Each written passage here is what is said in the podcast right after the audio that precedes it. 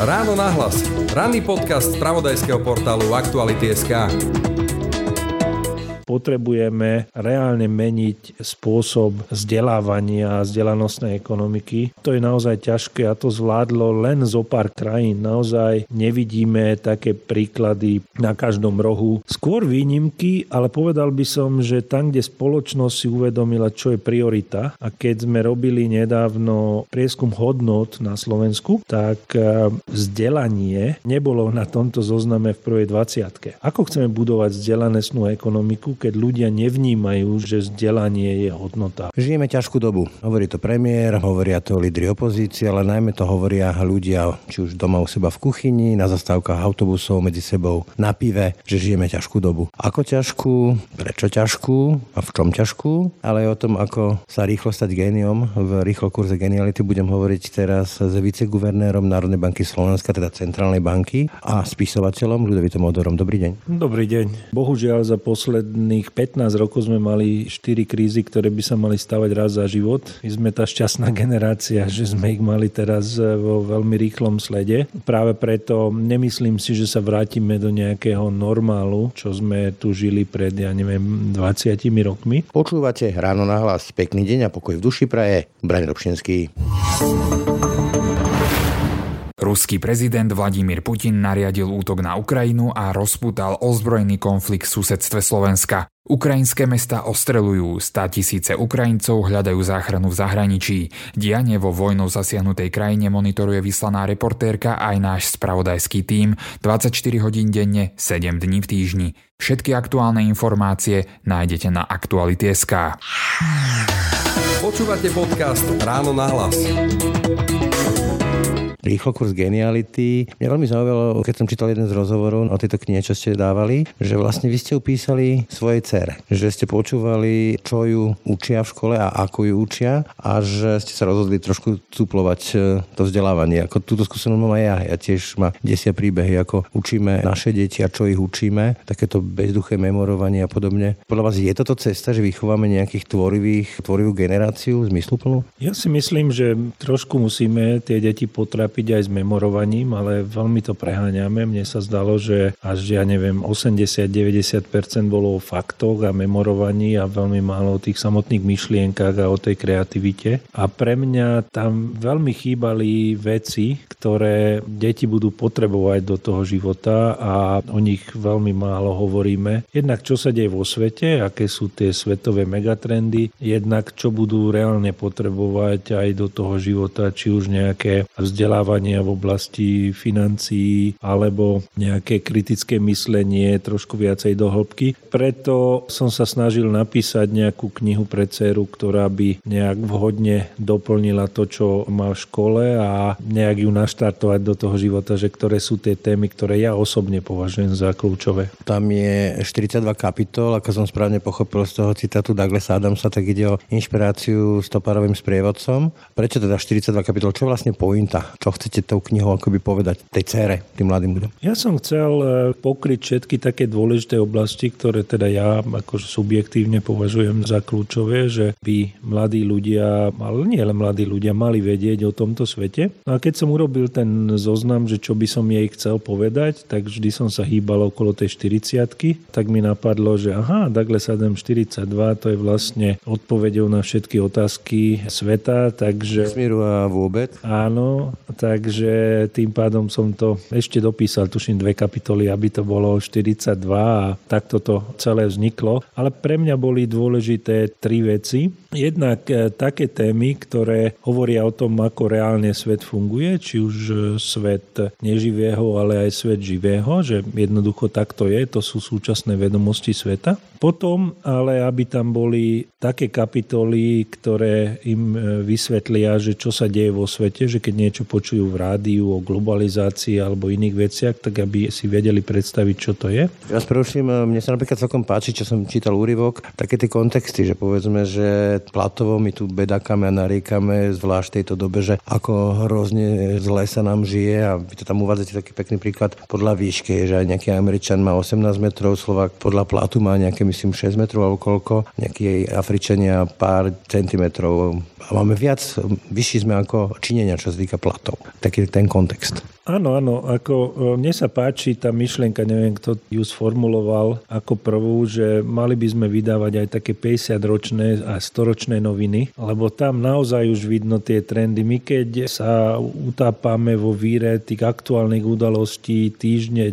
dní, tak nevidíme, čo sa deje na takom dlhšom horizonte. A tam naozaj platí, že svet urobil obrovský pokrok za posledných 50-60 rokov. Naozaj sme vyťahli miliardy ľudí z absolútnej chudoby chudoby. Aj na Slovensku, keď sa pozrieme, čo sa týka výšky príjmov, tak patríme do najbohatších 20% sveta, čo nie je málo. Takže z takého pohľadu by sme sa mali skôr tešiť, ale samozrejme človek málo kedy sa pozerá len na tieto dlhodobé trendy a potom vidí, že ako ceny rastú alebo čo bude s energiami. No a samozrejme potom príde aj tá, aj tá negatívna správa. Ale vždy je dobre si pripomenúť, že nielen tie ceny sú najvyššie v histórii, ale aj naše príjmy ako vo všeobecnosti sú najvyššie v histórii. Ono stačí niekedy sa vrátiť do tej minulosti, že ako sa nám žilo povedzme v 90. rokoch alebo v roku 2000-2001, ale to poznáte, to sú psychologické prieskumy, alebo teda pokusy, ktoré hovoria o tom, že človek vníma stratu 2,5 krát násobnejšie ako zisk, že keď mu dajú 5 dolárov a zoberú 2 doláre, tak viac ho boli strata tých 2 dolárov, nemá to logiku. Ale použijem ten citát Douglasa Adamsa, teda toho autora vášho obľúbeného evidentne, že do normálu sa vrátime vtedy, keď si vlastne stanovíme, čo je to normál. Tá moja pôvodná úvodná otázka bola o tom, že žijeme ťažké doby. Kedy sa teda vrátime do normálu? Lebo naozaj povedzme, že tá inflácia, tá hrozba nejakej stagflácie, to znamená zastaveného ekonomického rastu, tu evidentne poletuje vo vzduchu. Tie okolnosti sú veľmi dramatické, vojna, energokríza a tak ďalej. Áno, Douglas Adams povedal úplne presne, že naozaj treba vedieť, čo je ten normál a bohužiaľ za posledných 15 rokov sme mali 4 krízy, ktoré by sa mali stavať raz za život. My sme tá šťastná generácia, že sme ich mali teraz vo veľmi rýchlom slede a práve preto nemyslím si, že sa vrátime do nejakého normálu, čo sme tu žili pred, ja neviem, 20 rokmi. Myslím si, že ale keď ľudia si predstavujú pod normálom také obdobie, kedy si nemusia robiť veľmi ťažkú hlavu aj z inflácie alebo z dostupnosti, ja neviem, energetických komodít a ďalších vecí, tak e, to bude závisieť e, od vojny. Naše tie prognózy aktuálne hovoria, že to najhoršie by malo odznieť vlastne ešte v januári a začiatkom budúceho roka, keď naozaj prídu tie faktúry za nové faktúry za elektrínu, plyn a už v roku 2024 by sme sa mohli nejak tak znormalizovať na tých úrovniach, kedy môžeme čakať, že opäť porastú reálne mzdy v ekonomike. Takže to je asi taký výhľad, ktorý budeme prezentovať. A teraz si to nami, ale nezničí nás to, že, lebo naozaj tu spoletujú také scenáre, ktoré už pomaly hovoria o nejakej hyperinflácii, čo si vieme predstaviť. Napríklad v Nemecku to bolo, že dvakrát denne vyplácali, pretože káva stála na obed e, menej ako stála večer. Toto asi nehrozí. Nie, nie. Jednoducho tá inflácia prichádza z nejakého externého zdroja. Je to cena za to, že vlastne obmedzujeme tie ekonomické kontakty s Ruskom a netečie napríklad e, sem plince všetky tie kanály, ktoré tam sú. Takže nás to bolí dovtedy, kým nevieme prejsť buď na iné energetické zdroje alebo na zelené zdroje. Samozrejme, Rusko to bude bolieť e, dlhšiu dobu, lebo keď nebudeme s nimi obchodovať, tak samozrejme ich životná úroveň bude natrvalo dole, ale keďže akurát stojíme pred nejakou zimnou vykurovacou sezónou, takže že nebude to také jednoduché, ale vôbec nemyslím, že tu máme pred sebou nejaké katastrofické scenáre, či už hyperinflácie, alebo toho, že budeme mrznúť e, cez zimu. Stagflácia? Stagflácia to je lepšia otázka. Akože sám asi tak pred rokom som o tom nejaké veci písal, že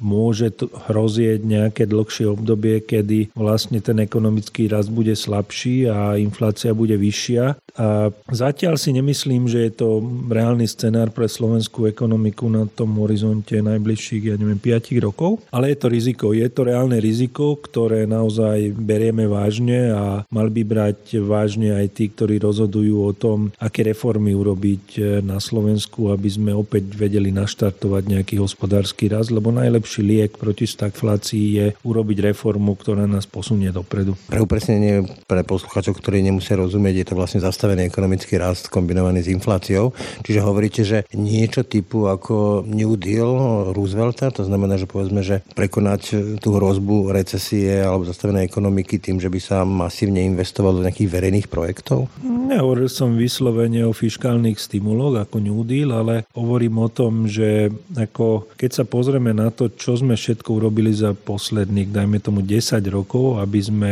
tú ekonomiku posunuli dopredu, tak eh, ten zoznam je extrémne krátky. A aj teraz máme plán obnovy, kde máme relatívne smelé plány alebo očakávania, čo by sme mali robiť a máme k tomu aj peniaze. To znamená, že v zásade, keby sme len vedeli relatívne rýchlo plniť to, čo sme slúbili a relatívne rýchlo natiahnuť tie peniaze do ekonomiky, tak vedeli by sme splniť dva ciele jedným krokom a to by bolo naozaj to najlepšie, lebo niekto nám ponúka peniaze, aby sme reformovali našu ekonomiku, my by sme to mali chcieť aj bez toho, aby nám ponúkali peniaze, ale takto je to, hovorím, ešte lepšie, že v zásade vieme vykryť nejaké negatívne náklady na začiatku alebo nejaké investície, ktoré potrebujeme dať do zelených projektov alebo do digitalizácie ekonomiky alebo vôbec ako rozmýšľať o tom, že mať už konečne aj na Slovensku nejaké zárodky tej vedomostnej ekonomiky by už bolo celkom dobre, keď už o tom hovoríme minimálne 15-20 rokov.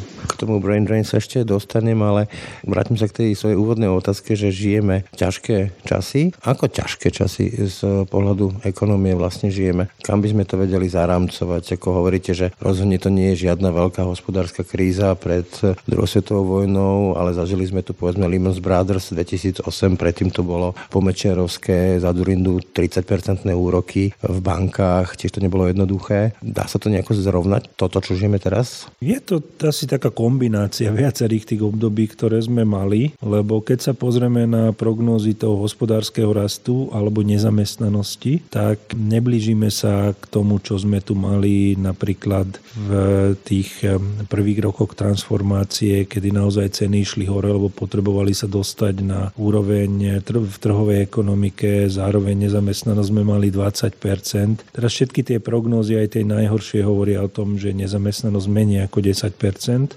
aj keby ceny rástli výraznejšie, ako predpokladáme v súčasnosti. Takže z tohto titulu je to menej bolestivé ako vôbec tie začiatky transformácie, ktoré sme prežili a v tomto zmysle aj menej bolestivé ako Lehman Brothers, lebo vtedy sme klesli viacej s ekonomikou, okolo tých 5%, 6%. A to, čo je naozaj podľa mňa bolestivé, je bolestivé pre tie skupiny ľudí, ktoré nemajú zamestnanie. Tí, ktorí majú to zamestnanie, to zvládnu. Horšie je samozrejme pre tí, ktorí žijú z nejakej fixnej sumy od štátu, napríklad vo forme dôchodku alebo sociálnych dávok a tie sú často naviazané na životné minimum a životné minimum, keď sa nevalorizuje nejakým dostatočne tempom. Hej, hej, takže máme nástroje, aby sme to urobili, lebo dokonca tá inflácia dočasne robí aj nejaké nadpríjmy v tom rozpočte. Čo si to napríklad tak robí? Áno, áno, to dáva zmysel. Ja som ešte, ja neviem, kedy, pár mesiacov dozadu navrhoval, že nech sa predsunie tá valorizácia, aby tí ľudia tiež mali, aj dôchodcovia, skôr tie príjmy a potom samozrejme o to bude menej neskôr, že štát to nestojí oveľa viac, ale v zásade pre tých ľudí je to pomoc. Z vášho pohľadu, pohľadu ekonomického, nakoľko my sme ako štát, sociálny štát, lebo na jednej strane je to taká kombinácia rovnostárstva, my sme veľmi rovnostárska spoločnosť, aj vnímanie je také rovnostárske a na druhej strane sú to také také tie rôzne plošné balíčky, ktoré sú častokrát ale zase veľmi také, že ohraničené pre isté skupiny. Máme tu ľudí, ktorí neuveriteľne zbohatli za veľmi čudných podmienok, ešte sa vrátim do čas privatizácie a podobne. A potom sú tu 600 až 800 tisíc ľudí, ktorí žijú naozaj z menej ako 400 eur mesačne. Sme my ako teda, alebo robíme my nejakú zmysluplnú sociálnu politiku, ktorá nie je len o tom, že sa rozhadzuje miliarda sem, miliarda tam, ale ide to tam, kam to ísť má? Naozaj je pravda, že naša spoločnosť je relatívne rovnostárska aj v tom európskom ponímaní my v zásade sme veľmi blízko Nemecku. Zatiaľ teda dá sa povedať, že z môjho pohľadu by som povedal dve veci k tej sociálnej politike, že dosť často je to neadresné, že máme radi nejaké také že plošné riešenia a my sme malá krajina s menšími zdrojmi, ako nemôžeme si to dovoliť stále. Drahé. Je to drahé, áno, takže to je jeden taký moment, ktorý robíme, že nie vždy vieme fokusovať na tých eh, najzraniteľnejších. A druhá vec je, že keď sme sa pozreli, že kde sú zraniteľné miesta slovenskej ekonomiky, tak práve tá sociálna oblasť bola len z jednou mnohých parametrov. My veľmi málo robíme na to, aby ten koláč rástol a vždy sa snažíme o to, aby sme to nejak inak prerozdeľovali a tým pádom zaostávame za tie ostatnými v oblasti produktivity, zaostávame aj vo výsledkoch v zdravotníctve, školstve. Upadáme. Takže áno, áno, bohužiaľ. Takže dávame príliš veľkú váhu na prerozdeľovanie koláča a veľmi málo na to, aby toho bolo viacej. Kam to treba podľa vás teda posunúť, lebo ako doma naozaj tých automobiliek, ktoré montujú niečo aj s tou subdodávateľskou sieťou a konkurencie cez nízke platy, ako to bolo za Ivana Mikloša už asi definitívne preč, to kam sa máme posunúť? Kde máme ten potenciál? To je ten problém, to je asi najväčší problém. Nevieme? Nie, že nevieme, ale že systematicky sme robili na tom, aby sme ten potenciál znižovali pre ten hospodársky rast, lebo keď sa pozrieme len na to, koľko detí detí študuje vonku. Je to... to vás hneď preruším, ja to sledujem e, každý rok a išlo to z nejak 13,5% na takmer 20% najlepších stredoškolákov, maturantov odchádza von. Brain brain proste utekajú. Áno, a už to nie je o tom, že ten najšikovnejší sa dostane na Harvard alebo na Oxford, to je masovka. To naozaj sa zbavujeme. My sme akože, Slovensko je malá exportne orientovaná krajina, ale talent by sme nemali takto exportovať, lebo ako nakoniec nás to naozaj dobehne. Na vládnu štvorkari, ako hovorí Michal Havran. V tom lepšom prípade. Takže myslím si, že kým neurobíme niečo, aby sme toto z časti zvrátili, ale poviem aj to B, že aby sme pritiahli talent možno aj z iných krajín na Slovensko, tak ak toto nebudeme vedieť spraviť, tak um, nemáme ani ten potenciál sa posunúť niekde bližšie k inému ekonomickému modelu. A tým pádom naozaj budeme stagnovať v tom dobiehaní a to je tá pasca stredného príjmu, že z nízkej základne sa ľahko rastie, ale ako náhle dosiahneme určitú úroveň, ak nevymeníme auto, tak e, pôjdeme len e, takým polovičným tempom my potrebujeme nový motor ekonomiky a to zatiaľ nemáme, lebo vôbec sa nesnažíme, aby sme tie základy tu budovali. Potom bude aj ten koláč, ktorý sa prerozdeľuje stále menší a menší, nebude čo deliť. Z toho ekonomického pohľadu, lebo to nie je len povedzme, že minulé storočie, toto storočie. Povedzme, že aj tie sankcie, tie dopady, tá energokríza a tak ďalej, tak sa objavili také názory, ktoré ma celkom zaujali, že toto je vlastne akoby splácame mierovú dividendu alebo dividendu slobody, že vlastne sme si zvykli po tom páde Berlínskeho múru, že tu vlastne bezpečno, Fukuyama písal o konci dejín, že s Ruskom budeme kooperovať, že vlastne všetko je to v poriadku a stále lepšie a lepšie nám bude. Nakoľko povedzme ale v ekonomike naozaj fungujú také dlhé obdobia mieru, stability a neustále lepších, lepších dovolení, keď to poviem takto.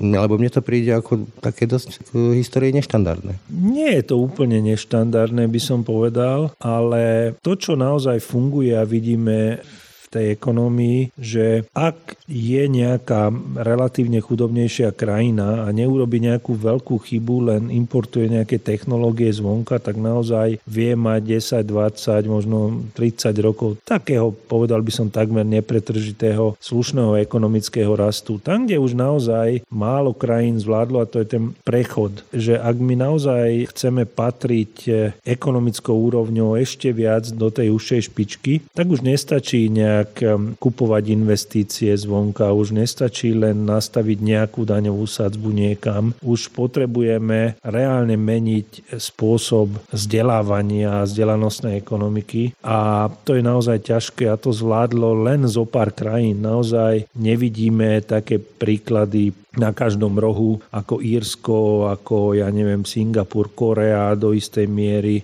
Takže v zásade sú, alebo Fínsko, sú tieto príklady, ale to už nebolo také jednoduché. Tam už... Výnimky to boli. Skôr výnimky, ale povedal by som, že tam, kde spoločnosť si uvedomila, čo je priorita, a keď sme robili nedávno prieskum hodnot na Slovensku, tak e, vzdelanie nebolo na tomto zozname v prvej 20. Ako chceme budovať vzdelanostnú ekonomiku, keď ľudia nevnímajú, že vzdelanie je hodnota, alebo malo by byť nejakou hodnotou? Čiže sa nám môže stať, ak sa naozaj nezameriame na ten upgrade Slovenska, Slovensko 3.0, verzia 3.0, že uviazneme, respektíve v dnešnej dobe, alebo zákon entropie hovorí, že ak sa niečo nerozvíja, tak sa rozkladá. Že ešte budeme klzať späť. To sa nám môže stať? Môže sa stať. Ako sme videli, stalo sa to z časti, ja neviem, videli sme Grécko, Španielsko, Portugalsko pri tej finančnej kríze, že ak nerobíme tie správne veci, tak môže prísť ešte dokonca nejaký problém. Tým, že máme tu natiahnuté nejaké investície v súkromnom sektore, tak dá sa ale predpokladať, že nejakým podobným tempom, ako bude rásť západ, by sme vedeli raz aj my, ale to, aby sme sa priblížili k ním, už to dávno nestačí. Tam už stagnujeme. Ľudia žijú tou každodennosťou a vnímajú túto dobu, ako no, sám ste to povedali, že niekoľko kríz sa stretlo. Vojna, ktorá tu nebola 10 ročia v takom rozsahu teda na Ukrajine, predtým COVID, ktorý obnažil vlastne tú krehkosť globálnej ekonomiky a dodávok, do toho energokríza, nepripravenosť Európskej únie na tú energokrízu. A už sa tu veštia také scenáre, že toto nevydrží Európska únia, toto proste si žiada zásadný nejaký reset a neviem čo všetko možné. Je naozaj táto doba nejak tak strašne výnimočná, že by to ekonomiky štáty nezvládli, únia napríklad? Je to skôr príležitosť. Presne tak, jak ste povedali na konci, že otec zakladateľ Európskej únie povedal, že spoločná Európa sa buduje prostredníctvom kríz, že keď sú dobré časy, tak my nič nerobíme. Veľmi dobre to poznáme aj zo Slovenska, že my sme vedeli urobiť nejaké veci, ale potrebovali sme byť v nejakých veľkých problémoch až po krk. Tlakom. Pod tlakom. A takisto sa mi zdá, že keď prišiel COVID, tak Európa našla nejaké spoločné riešenie cez ten plán obnovy a teraz konečne sa rozhýbala aj v oblasti tej energetickej, spoločnej energetickej politiky, spoločnej obrannej politiky. Takže ja si myslím, že takto krok po kroku vieme budovať e, silnejšie Európu, ale vzhľadom na tie turbulencie určite nedajú sa vylúčiť ani tie scenáre, že by tam vznikali nejaké vnútorné napätia medzi niektorými krajinami. Nemyslím si, že Európska únia ako taká sa rozpadne, akože môže sa stať, že niektoré krajiny pôjdu trošku inou cestou, ale práve tieto krízy ukazujú, že síce veľmi neskoro, veľmi možno neštandardne, ale vieme budovať e, na spoločných hodnotách v Európe, tak dúfam, že nám to vydrží ešte. Bolo by dobré to robiť rýchlejšie, no ale takto to nejak funguje. Z toho vášho ekonomického uhla pohľadu. Tie krízy, povedzme, v Únii sa riešili aj teraz vlastne plán obnovy, to znamená nalívanie peňazí ekonomiky. A až to prišlo do tejto doby, kde máme vysokú infláciu, vidíme to, že ako rastú úroky španielských dlhopisov, talianských, čiže asi to už nie je možné riešiť nalievaním ďalších peňazí do ekonomiky, takisto ako pri vysokej inflácii sa nemajú zvyšovať platy, lebo to len rozkrúca tú infláciu. Čiže čo je z vášho pohľadu ekonomického takéto zdravé riešenie, ako si to osedlať tú situáciu? Tak to vedia všetci, čo to je. A to sú vlastne štruktúrálne reformy, ktoré už na Slovensku to slovné spojenie je archaizmus, už sa dlhšiu dobu ako nepoužíva. Lebo boli a politici zistili, že to boli a je to veľmi nepopulárne vôbec hovoriť. Áno a preto prišla Európska komisia teda s tým trikom, že ak urobíte reformy, tak vám dáme peniaze pre plán obnovy, takže trošku akože dala na stôl a na cukor a bič. Takže tam v tých plánoch obnovy sú dobré veci, ktoré treba naozaj robiť. Ako už e, trhy práce nemali by vyzerať tak ako v 19. storočí. Už vlastne spoločná európska politika v oblasti výskumu a vývoja nemá vyzerať tak ako ja neviem, pred 20 rokmi. Takže naozaj ten dôraz na digitalizáciu a zelenú ekonomiku je fajn, ale treba to urobiť a nie len akože povedať, dobre, niečo ste urobili, tak tu máte peniaze z plánu obnovy. A toto trošku cítim, že na začiatku to boli dve rovnocenné nohy, urobte reformy, dostanete peniaze na digitalizáciu a zelenú ekonomiku. A teraz už tá prvá noha nie je až taká dôležitá, ale tie peniaze nejak budú asi prerozdelené, takže vieme, čo máme robiť a možno takto Európska komisia chcela trošku otupiť aj ten negatívny efekt, že ak tá vláda samotná robí tie štruktúrálne reformy, tak e, môže mať e, pocit, že potom nevyhrá voľby, ale zase keď sú za tým nejaké peniaze, naozaj aj ten cukor, tak možno je to lepšie riešenie. Uvidíme. Zatiaľ teda tie očakávania moje nie sú naplnené, ale tak hádam, máme ešte nejaký čas, aby sa to tak stalo. Mimochodom, ale napríklad aj podľa mňa príklad Singapuru a ďalších ukazujú to, že ono to často býva, že lokálne. Že povedzme časť krajiny ide hore a časť krajiny nejde. Však aj v Amerike sú proste štáty, kde sa jednoducho nežije, nič sa tam nerobí a koncentruje sa to povedzme na to Silicon Valley, Chicago a tak ďalej. Môže to potom viesť aj k tomu, že Slovensko bude ešte viac regionálne rozdelené, že bude, lebo už dneska to vidíme Bratislava okolie, Košice okolie a je to dramaticky iné ako nejaká Orava povedzme. Má vôbec potom zmysel robiť také tie plošné opatrenia pre celé Slovensko, podporovať to hoci kde, hoci čo? To je veľmi dobrá otázka, lebo má to viaceré rozmery. Poviem minimálne o dvoch e, rozmeroch. Ten prvý rozmer je ten, že máme tu starnutie populácie a tí mladí ľudia prirodzene budú odchádzať do nejakých e, centier urbanizácie. Bodaj by na Slovensku, ale dosť často odchádzajú ešte, ešte von. Takže určite také vyľudňovanie to budeme pozorovať, lebo naozaj očakávame, že ak nepríde nejaká silnejšia migrácia, tak celkový počet ľudí tu bude klesať a tá mladšia generácia nie je taká silná, aby to dokázala nejakým spôsobom vykompenzovať porodnosťou alebo inými, alebo iným spôsobom. No takže to je jedna vec, že ľudia ešte budú odchádzať to ešte znásobí ten e, pocit. A druhá vec je, čo ale môže to trošku brzdiť, to je zase technologický vývoj a vývoj toho, že tá moderná ekonomika už e, nie je často viazaná na miesto a naozaj môžete robiť pre indickú firmu v Sobranciach alebo hoci kde inde, alebo pre americkú firmu v Zvolenie. To je úplne jedno kde. Takže na tej strane to môže trošku akože pomôcť tým jednotlivým jednotlivým e, regiónom, ale to, čo je naozaj kľúčové, je budovať, podľa mňa toto teraz vidí mladá generácia a musí vidieť tú perspektívu, že tá mladá generácia má rada a tam vidí také klastrové efekty, že áno, tam sa môže dobre žiť. Je tam, ja neviem, zelené mesto, je tam e, dobrá zdravotná infraštruktúra, sú tam dobré školy, škôlky, jasle pre ten život a potom je v zásade jedno, kde pracujem, lebo lebo už cez Zoom sa viem spojiť e, s kolegami. Takže mne sa zdá, že by sme mali chcieť viacej budovať aj takéto mestské regióny zo spodu, dávať tomu viacej šancu spájať sa na tej lokálnej úrovni. No ale zatiaľ tieto snahy nevidím e,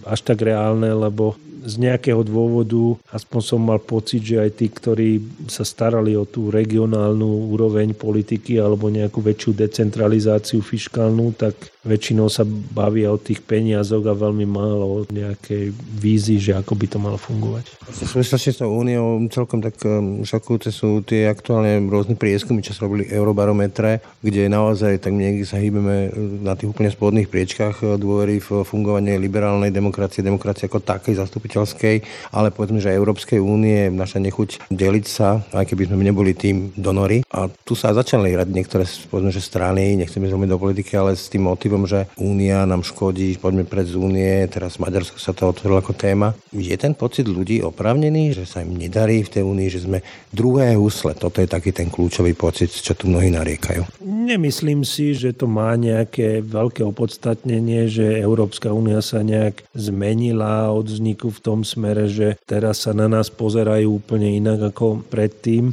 to vôbec nie. Akože vždy sme boli zatiaľ tými ekonomickými slabšími členskými krajinami a samozrejme vždy tie väčšie krajiny mali rozhodujúce slovo o tých rozhodnutiach, ale keď sa pozrieme z čisto finančného hľadiska, čo sme my dostali z Európskej únie a čo sme tam museli my zaplatiť, tak to je viac ako tuším 10 miliard, čo sme v pluse, takže z tohto pohľadu ako nemáme sa čo stiažovať. To, že sme nevedeli všetky tie prostriedky dobre využiť v náš prospech, úspech to hádam nie je problém Európskej únie. Takže ja vnímam to maximálne pozitívne, ten krok, ktorý sme urobili v 2004 a myslím si, že, alebo teda stále dúfam, že väčšina ľudí to tak vníma a v poslednej dobe samozrejme aj v súvislosti s vojnou vidieť nejaké tendencie, ale je to podľa mňa aj trošku odraz tých trendov, ktoré vidno na politickej scéne, že momentálne dominujú akékoľvek neštandardné riešenia a nesystémovosť, že to je sexy, že to je trendové. Podľa mňa to je len dočasné. Ľudia potrebovali vyskúšať, ako vedia krajiny riadiť aj takéto neštandardné sily a počase podľa mňa sa vrátime z časti k tým overeným riešeniam a nebudeme hľadať e, za všetkým len nejakých nových, ktorí slubujú veľmi rýchle rýchle, jednoduché riešenie a jednoduché príčiny pre všetko. Môže to bolieť, môže to trvať dlho. Vidíme mnohé prípady krajín, Áno, demokracia nie je jednosmerka, vieme ísť naspäť, vidno to z mnohých krajín aj, aj na okolí, takže Fukuyama nemal celkom ako v tomto pravdu. Ale ja verím, akože stále chcem byť optimista, že ak nejaká krajina chce napredovať, tak e, zatiaľ sme nič lepšie nevymysleli. No, ja ešte dodám jeden dôvod, ktorý môže byť povedzme za tými pnútiami a tým negativizmom a to sú aktuálne sankcie a energovojna, ale hlavne tie sankcie, ktoré boli a teda aj nás, myslím ako teda krajiny EU Európskej únie, pričom Rusko predáva vlastne nejaký taký motív, narratív, že ich to vôbec neboli, hoci ich to boli podľa štatistík a čísiel. Teraz z vášho pohľadu, vy ste ešte pred tom hovorili, že tam bude veľmi rozhodujúci postoj Číny. Už máme jeseň, už bol aj nejaký summit nedávno. Vidíte sme trošku prekvapenie postoja Indie, také celkom prekvapivé. Z vášho pohľadu teda tie sankcie boli nadizajnované dobre a skutočne majú ten efekt, ktorý mali mať, to znamená, že zasiahnu toho agresora, v tomto prípade Rusko? Problém akýchkoľvek sankcií je v tom, že na začiatku to vyvolá cenový šok, lebo sa očakáva, že nebude toľko a ten samotný cenový šok e, pomáha akože naplňať vrecka práve toho agresora. Takže z tohto pohľadu je to na začiatku možno nie až také negatívne pre agresora, ako všetci čakajú, ale to je úplne prirodzené. No ale ako náhle sa stane to, že cez tie sankcie my nejakým spôsobom vyriešime či už e, našu veľkú závislosť alebo energetickú bezpečnosť, alebo viacej budeme investovať do zelených technológií, tak to je úplne dlhodobé riešenie, ktoré dlhodobo na mnohé roky dopredu vlastne berie príjmy Rusku a v takom prípade pre nich je to naozaj strata pre veľmi dlhé obdobie, kým pre nás je to problém dovtedy, kým to nezrealizujeme a to môže trvať rok, dva alebo tri. To znamená, že buď nájdeme iných dodávateľov alebo prejdeme na bezuhlíkové energie. Takže Áno, keď sa na to pozrieme v horizonte pár týždňov, mesiacov alebo aj štvrť rokov, to opticky môže vyzerať tak, že sme si streli do vlastnej nohy, ale tie sankcie majú byť dlhodobo bolestivé a tam samozrejme, keď to spočítame za tie roky, potom retrospektívne, že čo sa stalo, tak si uvedomíme, že áno, pre nás to bolo bolestivé pár rokov, ale možno Rusko bude smerovať tam, kde je Severná Kórea momentálne v izolácii. Takže z tohto pohľadu pohľadu ja som nepozoroval nič čudného na tých sankciách. Ja si myslím, že sankcie fungujú dlhodobo, Čas, bolia dlhodobo a Čas, hej? Áno. Dobre, ale stále tam zostáva ešte ten postoj Číny, lebo ste hovorili, že smerujú k Severnej Koreji možno, tak možno smerujú k tomu, že na tých starých mapách vidíme, že veľká časť dnešného Ruska patrila kedysi Číne, Čína na to nezabudla. Veľa sa tiež aj hovorí o tom, že sa redizajnuje vlastne geopolitická mapa sveta a tak ďalej. Čína sa už bude hlásiť o slovo. Kde v tomto veľa sme hovorili aj o tom, že Slovensko keby nejak tak stagnovalo, uviazlo v tej pásci, Európska únia neuviazla? Ako vidíte, povedzme, že ten v úvodzovkách súboj Únia Spojené štáty versus nejaká Čína, mnohomocnosti. Áno, samozrejme je tam tá geopolitická hra, že či máme zase nejakú ďalšiu studenú vojnu, ale Čína si tiež nemôže dovoliť úplne prerušiť nejaké ekonomické vzťahy so Západom. Tam je obrovské množstvo investícií aj zo Spojených štátov, aj vývoz technológií z Nemecka, vôbec Európskej únie. Takže myslím si, že aj tie posledné udalosti a samity ukazujú, že Čína nechce hrať jednu strannú hru, že naozaj akože si uvedomuje dôležitosť e, tých ďalších trhov pre seba. Takže tam si nemyslím, že bude akože druhá studená vojna, že naozaj zase budeme mať ostnatné droty medzi jednou časťou a druhou časťou sveta. Myslím si, že už, už svet je ďalej, že už ťažko toto dať naspäť. Čo sa týka vôbec výhliadok alebo ekonomické výhliadky pre svet, tak ja si myslím, že zatiaľ stále inovačný potenciál je na strane Spojených štátov, tam vôbec aj ten univerzitný systém, aj tam, že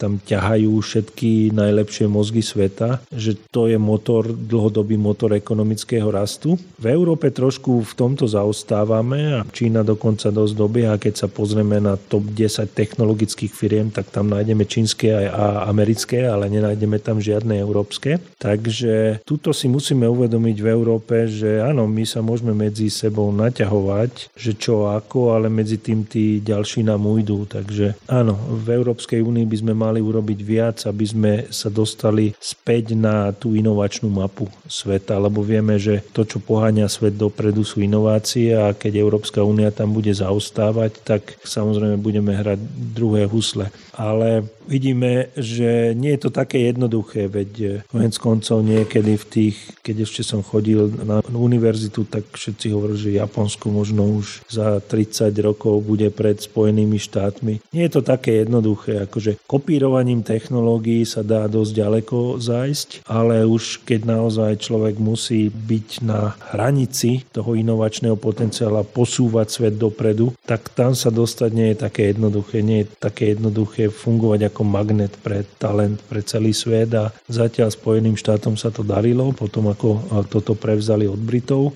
Uvidíme zatiaľ, samozrejme hovorí sa, že každá ríša, veľká ríša nejakým spôsobom skončila, ale podľa mňa to je veľké plus, ktoré bude ťahať tú americkú a tým pádom aj svetovú ekonomiku dopredu. Ešte súmark západnej demokracie, ako sa to veštilo. Ale keď sa vraciame takto strašne ďaleko dozadu, tak e, ja by som to nenazval, že žijeme ťažkú dobu, ja by som skôr povedal, že žijeme veľmi tekutú, neurčitú, neistú dobu.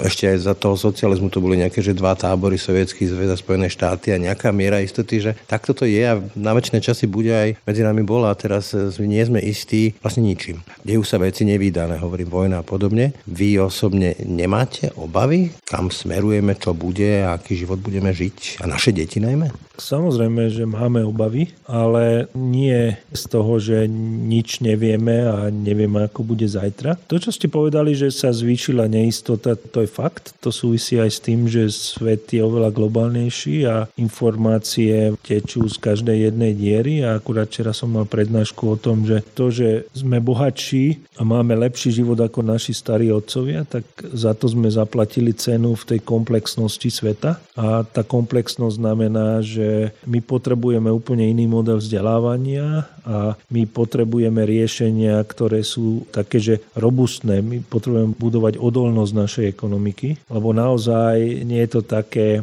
jasno predikovateľné, ako bola kedy bolo, že tých neznámych, neznámych je extrémne veľa. Aj preto vidíme, že aj vo finančnom svete, ale aj v ekonomickej oblasti dominujú firmy, ktoré sa snažia vymýšľať riešenia, ktoré vedia prežiť rôzne režimy. A toto je veľmi dôležité si uvedomiť, uvedomiť, že my potrebujeme našu ekonomiku budovať tak, že nevieme presne, čo bude. My nemôžeme všetko sadiť na jednu kartu. My potrebujeme pre toto vzdelávanie a skillset tých ľudí budovať tak. Sa cvičnú. Áno, aby vedeli, ja neviem, včera som robil toto a zajtra budem robiť niečo iné, lebo to bude potrebné. Že my potrebujeme nie akože... Vedieť sa učiť učiť, takto by som to.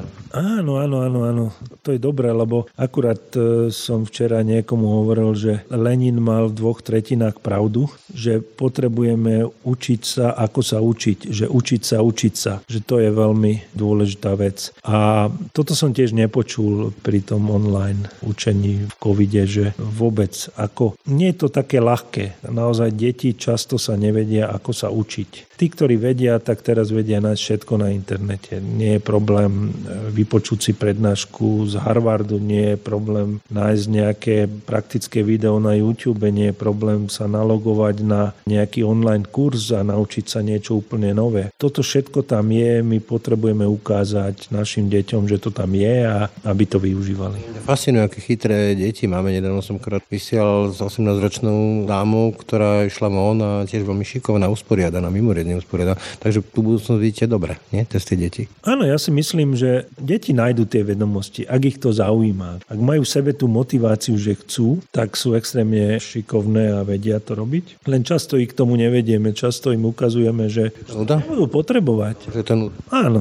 často je to je nuda škola, bože, čo tam zase bude, zase budem musieť, ja neviem, nejaký vetný rozbor, že aké sú tie príslovky tam a neviem čo všetko, podmed a prísudok a to memorovanie ich potom zabíja. Na záver tá kniha sa volá Rýchlo kurz geniality. Komu by ste z našich elít odporúčali tú knihu si prečítať? A mali by si ju prečítať? Prvotný zámer bol ponúknuť tú knihu pre tých, ktorí sú zvedaví. Akože to je úplný základ. Takže ja to už naozaj nechám na tých čitateľov, že či chcú mať nejakú takúto knihu alebo nie. A myslím si, že z hľadiska takého trošku nadhľadu nad tým, čo sa deje, tam každý si môže nájsť niečo zaujímavé.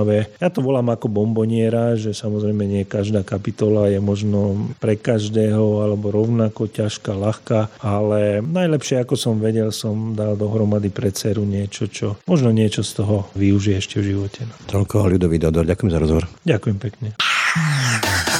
Ráno nahlas. Ranný podcast z pravodajského portálu Aktuality.sk. No a to už je z dnešného rána nahlas skutočne všetko. Pekný deň a pokoj v duši praje. Braň Robšinský.